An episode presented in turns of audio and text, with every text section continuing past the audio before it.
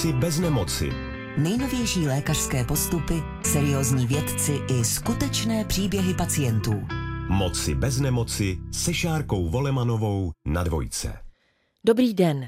I dnes vítejte u pořadu, ve kterém budeme hledat naději na kvalitní život. Hovořit budeme o unikátních rozsáhlých operacích v pánvi u žen s gynekologickými nádory. Kromě nemocnice U Apolináře v Praze takové zákroky provádí jen velmi málo dalších pracovišť v Evropě. Svůj příběh přijde vyprávět Martina, která tuto operaci podstoupila. Poslouchejte s námi. Moci bez nemoci. Pořad o cestě ke zdraví. Mým prvním hostem je lékař. Jmenuji se David Cibula, jsem přednostou kliniky gynekologie, porodnictví a neonatologie Všeobecné fakultní nemocnice v Praze a vedoucí onkogynekologického centra na stejném pracovišti. Tyto výkony jsou většinou dlouhé, jedna část spočívá v odstranění tkání a orgánů a druhá potom spočívá v rekonstrukci. Pane profesore, vítejte. Děkuju. Dnes budeme hovořit o chirurgických zákrocích velkého rozsahu v pánevní oblasti. Popište prosím, o jaké případy se jedná. To dnešní téma je skutečně výjimečné a týká se výkonů, které nejsou tak často prováděny. Jsou to výkony, u kterých neděláme nějaký standardní rozsah, jako odstranění dělohy nebo odstranění vaječníků, ale ten rozsah z nějakého důvodu musíme zvýšit. To znamená, kromě těch orgánů postižených odstraňujeme i orgány jiné, které tam jinak zůstávají. Na začátku dnešního dílu pořadu Moci bez nemoci jsem zmínila, že v celé Evropě není mnoho pracovišť, která provádějí takové zákroky. Proč tomu tak je? Těch důvodů je asi víc, ale ten podstatný je ten, že těch výkonů zase není tolik. To znamená, že vždycky bude jenom několik pracovišť, které takové pacienty, kteří jsou hodní kandidáti pro takový výkon, budou koncentrovat. Další věc spočívá v tom, že ten výkon neprovede nikde na světě jeden chirurg. Vždycky je důležitý tým a ten tým musí být špičkový ve všech těch oblastech. To znamená, že musí dát dohromady skutečně špičkový tým několika odborníků z různých oblastí. Ale určitě to souvisí i s tím, že jsou to výkony do jisté míry extrémní, to znamená, že vyžadují dlouhou dobu tréninku a dlouhou dobu zkušeností, aby se do nich některé pracoviště skutečně pustilo. Většina z nás si asi představí, že součástí takové operace je odstranění nádoru, ale to v těchto případech a v takto velkém rozsahu asi úplně není. Jak si to jako laici máme představit? Vlastně jakým způsobem pracujete? Pro mě je tady to obtížná část našeho dnešního povídání, protože vedle mě sedí pacientka, která vlastně takový výkon podstoupila. Já bych ji nerad strašil a nerad bych strašil eventuální další pacienty. Ale ten princip spočívá v tom, že tyto výkony se provádí tam, kde skutečně odstranění toho orgánu nestačí. Typickým kandidátem pro takový výkon je pacient, který má nádor, pro nás tedy u našich výkonů v pánvi, a podstoupil už radioterapii, která ten nádor nevyléčila. To znamená, že radioterapie je vyčerpaná, jiné formy léčby, biologická léčba, chemoterapie, ten nádor nevyléčí. Ale pořád ten pacient může mít jednu možnost, když by se ten nádor celý odstranil, ale odstranění samotného orgánu nebo toho nádoru už nestačí. To znamená, že se musí odstranit většinou všechny orgány, které jsou umístěny centrálně v pánvi, eventuálně ještě další struktury, jako jsou cévy, nervy, kosti. Do jaké míry, a teď nevím, jestli se to dá takhle říct, nebo je to individuální věc, je to vlastně zásah pomocný, do jaké míry může ovlivnit další kvalitu života pacientky a do jaké míry je pro vás důležité její rozhodnutí a souhlas? Souhlas té pacientky je u takovýchto výkonů, které skutečně jsou extrémní, jak pro pacienty, tak pro nás, naprosto zásadní. My musíme si být jistí, že ten pacient má maximum množství informací, že ten pacient dostal čas na to, aby si všechno promyslel, rozmyslel a že ten pacient je maximálně motivovaný k tomu, aby do takového výkonu šel. Je to důležité samozřejmě pro nás. Z hlediska kvality života, myslím, že to vyplývá z toho, co jsem říkal. My se samozřejmě obecně v chirurgii snažíme operovat tak, aby jsme pokud možno kvalitu života nějak výrazně neovlivnili nebo vůbec neovlivnili. Tady to nejde. Tady víme předem, že tu kvalitu života ovlivníme a často i velmi dramaticky. A ty výkony se provádí vlastně pouze tehdy, pokud ten výkon má šanci na to, že toho pacienta může vyléčit. A je to jediná možnost pro toho pacienta. A pak je to doopravdy v obchodování mezi tím, jak kvalitu života snížíme a tím, jakou naději tomu pacientovi jsme schopni tím chirurgickým výkonem poskytnout. Za chvíli vám představím paní Martinu, ta takový rozsáhlý zákrok podstoupila. Nejprve ale připomeňme důležitost včasnosti odhalení nádoru a prevence. Od svých 15 let má každá žena nárok na bezplatnou preventivní prohlídku u gynekologa, a to 1krát za rok. Prohlídka je přizpůsobena věku ženy a tomu, zda je sexuálně aktivní. Při preventivní prohlídce lékař doplní osobní i rodinnou anamnézu pacientky, zejména ohledně rizikových faktorů. Při každé gynekologické preventivní prohlídce provede lékař stěr z děložního hrdla a vzorek buněk odešle k vyhodnocení do akreditované cytologické laboratoře. Výsledek ukáže, zda jsou na děložním čípku změny, které by mohly vést až k rakovině děložního hrdla. Myslete na prevenci. Můžete zachránit svůj život. Moci bez nemoci se Šárkou Volemanovou na Dvojce. Mým hostem ve studiu je paní Martina. Na preventivní prohlídky v gynekologii jsem dlouho nechodila. Všechno mi v té době přišlo důležitější. Procitnutí bylo hodně rychlé a nekompromisní. Doktorka mi sdělila, že mám krček dělohy rozežraný s houbným nádorem a že je to velký průšvih. Martino, vítejte. Dobrý den. Ve vaší vizitce jsme se před chvílí dozvěděli, že jste na gynekologickou prevenci dlouho nechodila. Můžete prosím shrnout svoje důvody, proč? Všechny důvody se nyní zdají nepodstatné, ale asi tím prvotním důvodem byl, že jsem nenarazila na dobrého gynekologa. Prohlídky u gynekologa pro mě rozhodně nebyly jenom nepříjemné, byly dehonestující a myslela jsem si, že je to tak normálně. Že to není normální a že jsem měla zkoušet si najít gynekologa, který by mi více pasoval, jsem se zjistila, až když jsem byla nemocná. Byl to tedy možná přístup gynekologa. Ještě další nějaké obtíže se přimotaly do vašeho života, že jste říkala, že všechno bylo důležitější, než to chodit na prevenci? Jednou za čas se stane v životě rodiny, že se něco stane nějakému rodinnému příslušníkovi. Naší rodině boural bratr na motorce, takže jsem část svého života věnovala rodině a všechno bylo důležitější než já a moje zdraví.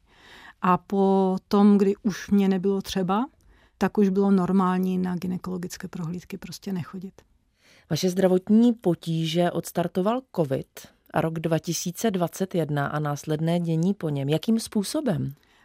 Začala jsem mít nepravidelnou menstruaci a připisovala jsem to covidu, protože jsem ho prodělala 2krát za sebou, deltu a potom omikron. A to jsem připisovala špatně. Už to byl první příznak toho, že opravdu tam je něco velmi špatně.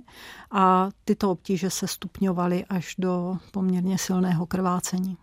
Byl to ten impuls zajít k lékaři, nebo ten spouštěč a to rozhodnutí zajít vlastně k lékaři spustil někdo úplně jiný? Teď tedy narážím na vašeho manžela. Ano, byl to můj manžel.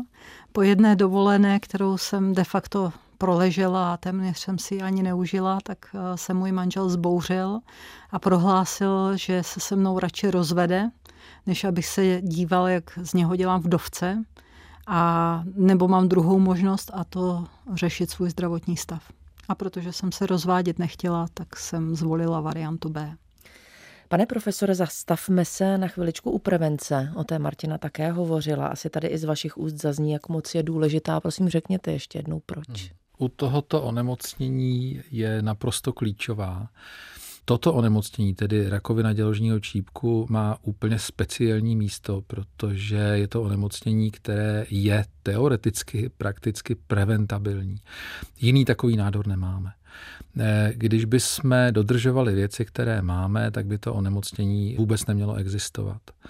A přitom tady jsou obrovské rozdíly. Na jedné straně máme země, ve kterých je to onemocnění skutečně vzácné nádorové onemocnění, třeba Finsko nebo Austrálie. A vedle toho jsou země, třeba centrální Afrika, kde to onemocnění je pořád nejčastější příčinou úmrtí žen ve fertilním věku. A je to všechno o prevenci. Když se posuneme od prevence do momentu, kdy už žena začne mít obtíže, asi je velmi důležitá i ta včasná diagnostika a také nasazení léčby. Co je ten moment, kdyby žena měla zajít vlastně ke gynekologovi? Jak poznat, že tohle už není v pořádku? Ta prevence, ten screening, čili to vyhledávání, je nastavené protože samotná přítomnost viru, který způsobuje tu rakovinu, nic nedělá. Ta žena o tom neví, nemá potíže žádné a ten virus tam může existovat měsíce, roky. Proto screening, protože nemá žádné potíže. A nejčastější typy obtíží jsou právě nepravidelné krvácení. A v zásadě to platí po celý život. Prostě pokud se objeví jakékoliv nepravidelné krvácení, což může být špinění po styku, což může být krvácení po menopauze, v jakékoliv charakteru, tak je zásadní pravidlo tady už nečekat a ke gynekologovi zajít. Martino, vy jste tehdy se rozhodla že na gynekologickou prohlídku, a to už s obtížemi půjdete. Co vám tehdy lékařka řekla? Lékařka byla poměrně nekompromisní. De facto i hned mi oznámila, že je to průšvih, že mám krček dělohy úplně rozežraný nádorem a že jsem přišla hodně pozdě a že to nemusí ani čekat na histo, že prostě tohle jasně vypadá zhoubný. Vzpomínáte na ten moment, na první myšlenku? Mně to asi ještě hodinu nedošlo. Ještě hodinu jsem měla pocit, že sednu do auta a pojedu do práce. A byla jsem na cestě do práce a najednou to celé na mě padlo, tak jsem zastavila auto na krajnici, zavolala manželovi a začala brečet a odjela domů. Pane profesore, pokud žena přijde s takovým nálezem, který teď Martina popsala, jaký je další postup, jaká vyšetření čekají a k čemu jsou potřebná? Tady samozřejmě záleží na řadě okolností, ale v zásadě máme dva úkoly, pokud pacient přijde s nádorovým onemocněním. Za prvé popsat to nádorové onemocnění, aby jsme věděli, jak je ten nádor veliký, kde je umístěný, a za druhé zjistit, jestli nejsou přítomny nějaké příznaky šíření, to znamená metastáz. A teprve, když uděláme tyhle ty dva základní kroky, tak můžeme nastavit strategii léčby. Jaké ty možnosti léčby jsou? Co vlastně žena v rámci toho léčení může dostat?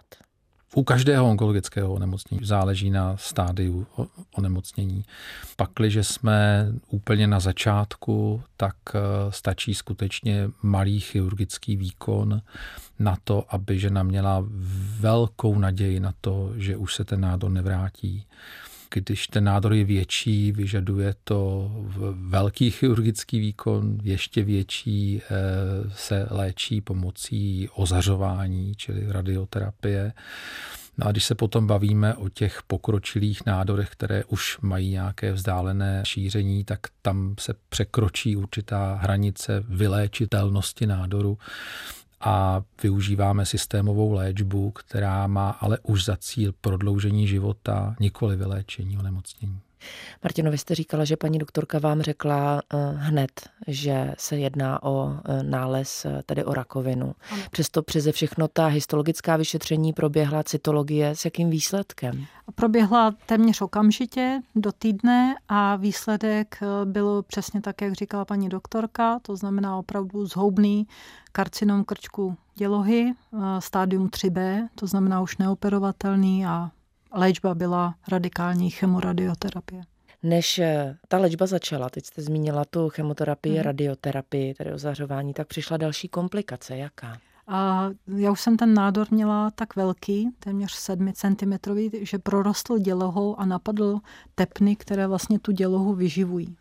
A protože ty tepny nevydrží všechno, tak mi v určitý okamžik začaly praskat a začala jsem masivně krvácet.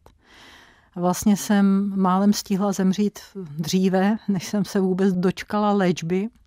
Naštěstí jsem měla obrovskou kliku na vynikající gynekologické pracoviště na Slovensku, kde žijí a kde mi teda ještě předtím, než jsem zašla léčbu, tak mi zachránili 2krát život. Martino, vy jste zmínila chemoterapii, radioterapii, vím, že tam patřila ještě brachyterapie. Ano. Pane profesore, prosím vysvětlete, co je brachyterapie. Ten princip léčby v tomto stádiu spočívá v tom, že pacient je ozářen zevní radioterapií, to znamená přes břicho, přes stěnu břišní, vnitřní radioterapii, to jsou zářiče, které jsou zavedeny přes pochvu vlastně těsně vedle toho nádoru do děložního čípku nebo do pochvy a k tomu ještě dostává chemoterapii. Je to tedy náročná léčba v každém případě. Je to dlouhá léčba, protože trvá 5 týdnů, ale výsledky má docela dobré na to, že už se jedná většinou o nádory, které, jak Martina říká, už jsou velké nebo v tom prorůstají třeba do jiných orgánů v pánvi. Martino, vy jste říkala, že přišlo krvácení ještě než začala léčba.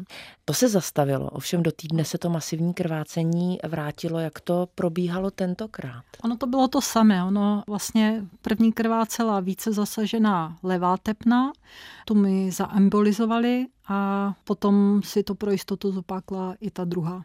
Takže ono to bylo vlastně pořád dokola. Ty doktoři se poměrně dost zapotili, než vlastně ucpali všechny díry, co ten nádor vytvořil. Už za chvíli si budeme povídat o unikátním zákroku v pánvi žen s gynekologickými nádory. Mými hosty ve studiu zůstávají profesor David Cibula, přednosta kliniky gynekologie, porodnictví a neonatologie Všeobecné fakultní nemocnice v Praze a vedoucí onkogynekologického centra První lékařské fakulty Univerzity Karlovy a Všeobecné fakultní nemocnice v Praze. A také paní Martina, která takový zákrok podstoupila. Martino, po všech těch zmíněných komplikacích začala léčba. Prosím, popište ten sled, jak to šlo za sebou. Co mě na té léčbě překvapilo, bylo, že to bylo přežitelné. A jako každý člověk, který se s tím nikdy nesetkal, tak se rakoviny prostě bojíte. Bojíte se toho, co bude, jak to bude vypadat, že budete zvracet, že vám bude zle. A v dnešní době je na všechno prášeček. To znamená, i když to byla chemoradioterapie, to znamená jednou týdně jsem šla na chemo a k tomu jsem měla každý den ozařování a následně ještě brachyterapii. Samozřejmě zubla jsem 30 kilo, samozřejmě nebylo mi dobře, samozřejmě jsem neměla chuť k jídlu, spoustu věcí, ale doslova na všechno je prášeček. Dá se přežít všechno. Po tom cyklu léčeb, které právě teď popisujete, přišla ale dobrá zpráva, co se stalo s nádorem. Při té brachyterapii, což byly 3 cykly, po tom druhém cyklu pan primář jen tak mimoděk utrousil, že nádor se krásně odloupl a vypadl, což mi psychicky neuvěřitelně dodalo sílu a pomohlo mi vlastně zvládnout zbytek léčby, protože jsem si říkala, že fajn, tak je to pryč, už tam nemá co bolet, už tam není nic, tak teď už se to všechno musí povíst. Ta cesta vypadala v tuhletu chvíli nadějeplně, ovšem ještě to nebylo všechno u konce. Vy jste říkala, že ustupovaly bolesti, což bylo určitě skvělé. Byla jste bez krvácení, bez jakýchkoliv problémů. Kontrola po 3 měsících přinesla naději, čtu ve vašem příběhu. Po 6 měsících vše vypadalo krásně, po 8 měsících ovšem přišla další zpráva od onkoložky. Jaká tehdy? A volala mi onkoložka, že se znovu podívali na moje PET-CT a jestli bych mohla přijít na kontrolní CT, že se jim tam nelíbí jeden svazek uzlin. Naklusala jsem do nemocnice na kontrolní CT a výsledek byl opět srazení dolů do bahna. Chycený svazek uzlin podél externích ilických cév, což jsou vlastně, nevím, jestli to řeknu správně, ale jsou to tepny, které vyživují levou nohu. Byl chycený nádorem, těsně přiléhal k těmto cévám. A na jejich pracovišti už to nebylo operovatelné, nebylo to možné ani ozářit a jediné, co mi mohou oni nabídnout, byla chemoléčba plus bioléčba, což v mých očích už je vlastně konec. To už není naděje na vyléčení, ale pouze prodloužení života. Čili v té době vám nabídli možnost, že by to možná umělo zoperovat nějaké specializované pracoviště. Ano. A teď se dostáváme do toho momentu, kdy jste se poprvé potkala s panem profesorem Cibulou. Pane profesore, v jakém zdravotním a v jakém psychickém stavu vám tehdy přišla paní Martina? No, abych to trošku odlehčil, tak Martina, vlastně ty dva stavy byly naprosto rozličné. To znamená, ten zdravotní stav byl velice závažný. Ten skutečně po tom, co Martina prodělala, tak tam opět byl velký nádor v pánvi, který obklopoval ty velké cévy, čili složitá situace. A na druhou stranu Martina od začátku byla obrovsky pozitivní pacient, která přišla do ambulance mě sdělit, že vlastně všechno je v pořádku, zvládneme to a ten výkon uděláme a nebude to žádný problém. Takže Martina byla v tomhletom skutečně výjimečný pacient. Co jste jí tedy navrhnul, jaké možnosti její léčby? Jsme Martinu vyšetřili a pak jsme s ní mluvili o tom, co jsme schopni poskytnout. To znamená, že jsme schopni se pustit do chirurgického výkonu, ale už to není zadarmo, je to výkon, který jí nějakým způsobem ovlivní, jak jsme o tom mluvili, kvalitu života na pořád. Je to výkon rizikový, který má pro ní závažná rizika. Každý chirurgický výkon má svoje rizika, ale takovéhle výkony mají ty rizika samozřejmě velká. A že se mohou stát různé komplikace, které my úplně přesně nejsme schopni popsat, protože se jedná o složitý výkon, který skutečně každý ten pacient se chová jiným způsobem. Martino, když jste tohle všechno slyšela, my jsme se bavili o tom, že je důležité to, že pacientka to chce podstoupit. Co bylo na těch miskách vah, na těch plusech? Proč jste se rozhodla, že do toho zákroku půjdete? A u mě to rozhodnutí bylo jednoznačné. I když vám dají jenom 1% šanci, že z toho vybruslíte a nebudete mít v těle nádor, tak tam rozhodnutí není jiné. Já si nedokážu představit, že bych si vybrala pomalé umírání oproti šanci zabojovat a získat prostě nevím jak dlouho času navíc, ale měsíce, možná rok, nevím. Nevím, jak dlouho a upřímně řečeno je mi to jedno. A jsou mi jedno i ty následky. Úplně tomu rozumím. Pane profesore, ta operace nebyla jedna, byl to vlastně sled operací. Můžete nám ve stručnosti popsat, jak to vlastně šlo celé za sebou? My jsme v tomto případě nebyli limitováni tím, že by byly zasaženy třeba tlusté střevo nebo močový měchýř. Je pravda, že byl zasažený močovod, ale tím hlavním problémem bylo, že byly zasaženy ty velké cévy, které vyživují dolní končetinu, bez kterých ta dolní končetina nemůže existovat. V takových případech spolupracujeme s cévními chirurgy. Ten první výkon se provádí u nich na cévní chirurgii a principem je udělat takzvaný bypass, čili to, co známe ze srdce, kde se taky přemostí nějaká ucpaná céva, tak to je vlastně stejný princip tady. To znamená, že se přemostí z těchto cév zásobení krevní z druhé strany pánve.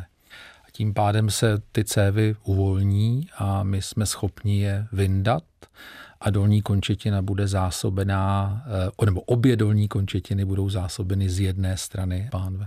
To se stalo, ten výkon se povedl a my jsme mohli po několika dnech operovat s tím, že jsme mohli odstranit ten nádor, včetně těch velkých cév.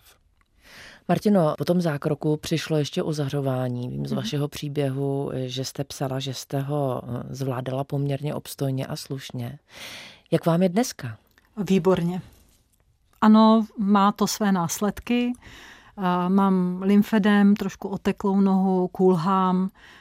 Samozřejmě chodím čůrat podstatně častěji, než jsem předpokládala a spoustu jiných drobných detailů, ale Někdy spíš bojuju sama sebou, se svojí psychikou, protože mám pocit, že bych mohla skály lámat a dělat úplně všechno a pak mi tělo řekne ne. Nezapomeň, že jsi před 4 měsíci byla na operaci a nebudeš skály lámat, budeš odpočívat. A naučit se poslouchat svý tělo, když vás nic nebolí, když jste v pořádku a máte pocit, že vám vlastně vůbec nic není úplně jednoduchý. Martino, pan profesor Cibula byl tím vaším průvodcem za naději na život, na kvalitní život. Chtěla byste mu teď něco povědět a chtěla byste možná i na základě své vlastní zkušenosti něco povědět ženám, které nás třeba právě teď poslouchají a říkají si, já jsem na té prevenci vlastně taky těsně dlouho nebyla? Začnu s ženami. Na prevenci je důležité to, že rakovina nebolí. A rakovina nebolí strašně dlouho. Až na to, že když to necháte zajít hodně daleko, tak se z něčeho, co je řešitelné, a je to řešitelné tak, že vám to ani nepřijde, uděláte boj o život. A protože já jsem to nechala zajít opravdu hodně dlouho, tak jsem si z těch 9 životů každé správné kočky už 5 vyčerpala. Takže jestli vám můžu něco doporučit, zkuste tohleto řešit dřív, než to bude boj o život. A co se týče pana profesora, byla jedna věta, kterou jsem mu řekla předtím, než jsme šli na operační sál, a trvám si na ní. Když vy to s námi nezdáte, tak my to nezdáme taky. A doufám, že bude ještě mnoho pacientek, kterým dáte takovouhle šanci na život jako mě. Martino, já vám děkuju za to, že jste dnes k nám přišla do pořadu Moci bez nemoci, za tu důvěru, kterou jste nám dala, za tu upřímnost, se kterou jste vyprávěla svůj příběh, a věřte mi, přeju vám moc hodně zdraví a držím pěstě. Moc děkuji. Vám posluchačům Českého rozhlasu Dvojka přeji hodně zdraví, štěstí a naděje na život. Pokud vás zajímají další informace o průběhu a vhodnosti těchto velkých unikátních zákroků v pánvi u žen s onkologickými nádory, poslouchejte dále podcast pořadu Moci bez nemoci. Mým hostem ve studiu zůstává profesor David Cibula, přednosta kliniky gynekologie, porodnictví a neonatologie Všeobecné fakultní nemocnice v Praze a vedoucí onkogynekologického centra první lékařské fakulty Univerzity Karlovy a Všeobecné fakultní nemocnice v Praze. Všechny díly pořadu Moci bez nemoci poslouchejte na dvojka.rozhlas.cz, v aplikaci mujRozhlas.cz a v dalších podcastových aplikacích. Mým hostem ve studiu je profesor David Cibula, přednosta kliniky gynekologie, porodnictví a neonatologie Všeobecné fakultní nemocnice v Praze a vedoucí onkogynekologického centra první lékařské fakulty Univerzity Karlovy a Všeobecné fakultní nemocnice v Praze. Pane profesore, vraťme se k rozhodnutím pacientek podstoupit takový rozsáhlý zákrok i se všemi možnými následnými komplikacemi pro jejich další život, tak jak jste je popisoval. Jak je to složité nebo jak je to jednoduché, aby pacientky přesvědčily sebe sama, že takový zákrok podstoupit chtějí? Co všechno zvažují? O čem s nimi mluvíte? My jsme si vědomí toho, že se v takovýchto případech jedná za prvé o strašně složitou situaci, za druhé ta situace žene toho pacienta do kouta. On nemá moc možností, což je nepříjemná věc. My bychom si přáli, aby měl různá východiska a vybral si. Tady moc na výběr nemá. A že to jsou natolik mezní věci, které se mu i špatně dají vysvětlit. Já vám můžu říkat, co vás čeká po operaci, ale vy si to stejně dokážete představit jenom na základě nějakých obrázků nebo co jste slyšela, ale ten prožitek budete mít teprve, až do té operace půjdete. To znamená, že my s tím vším pracujeme a vždycky to rozhodování je proces. Ne, nikdy to není tak, že bychom u takovýchto výkonů toho pacienta vzali, poučili ho, dohodli se a příští týden operovali. Vždycky je tam nějaký proces, to znamená, vždycky mu dáme informace, poučíme ho, dáme mu do ruky zprávu, aby ji mohl ukázat doma a dalším lékařům a poradit se a podívat se na internet a vygooglit si a tak dále, a dáme mu čas. Pokud dojde tedy k tomu rozhodnutí, že se pacientka rozhodne, že podstoupí takový zákrok a přichází vlastně období rekonvalescence, jak moc je důležitá vlastně ta rekonvalescence a nějaká podpora od toho okolí, třeba právě od té rodiny. Ptám se proto, že pokud by se někomu z nás něco takového stalo, jak můžeme podpořit svého blízkého, co je důležité?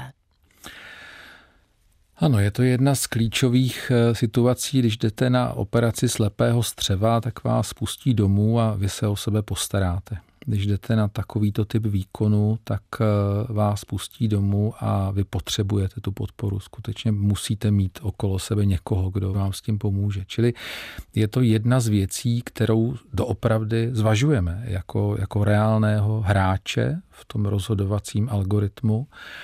A když to bude pacient, který bude úplně sám a už před tím výkonem bude mít obtíže s tím, aby se o sebe postaral, bude to pro nás argument do takového výkonu nejít.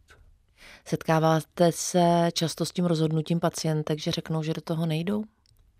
Martina říkala, že vlastně je to pro ní naprosto jednoznačná volba. Bylo to z ní cítit od vlastně prvního momentu, co jsem s ní mluvil, že jestli jí dáme nějakou možnost, jestli řekneme, že jsme schopní to odoperovat, tak když tam bude minimální šance, tak do toho půjde. Ale musím říct, že ta škála pacientů je skutečně velmi široká a Martina je na jedné části toho spektra.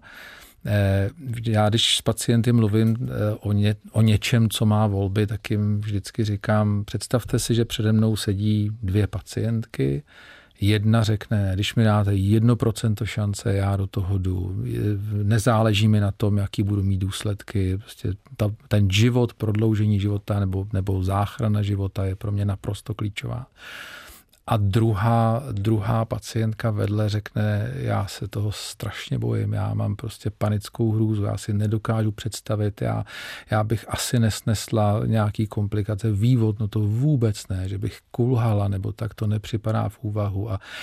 A vidíte, že ty dva pacienti, ačkoliv mají stejné onemocnění a jsou třeba stejného věku, tak mají úplně jiný vhled. A s tím musíme pracovat a je to pro nás naprosto klíčová věc, aby ten pacient skutečně tu vůli v sobě měl a měl v sobě vůli ne jít na ten výkon, ale zvládnout ty případné komplikace a všechno to, co ho eventuálně čeká. Pane profesore, vy jste tady několikrát řekl, že vlastně tyhle zákroky nejdou dělat podle šablony, že je to individuální podle rozsahu vlastně toho onkologického nálezu u jednotlivých pacientek. Jak se připravujete na tu operaci, co všechno potřebujete o tom těle pacientky vědět a jakým způsobem všechny ty informace shromažďujete?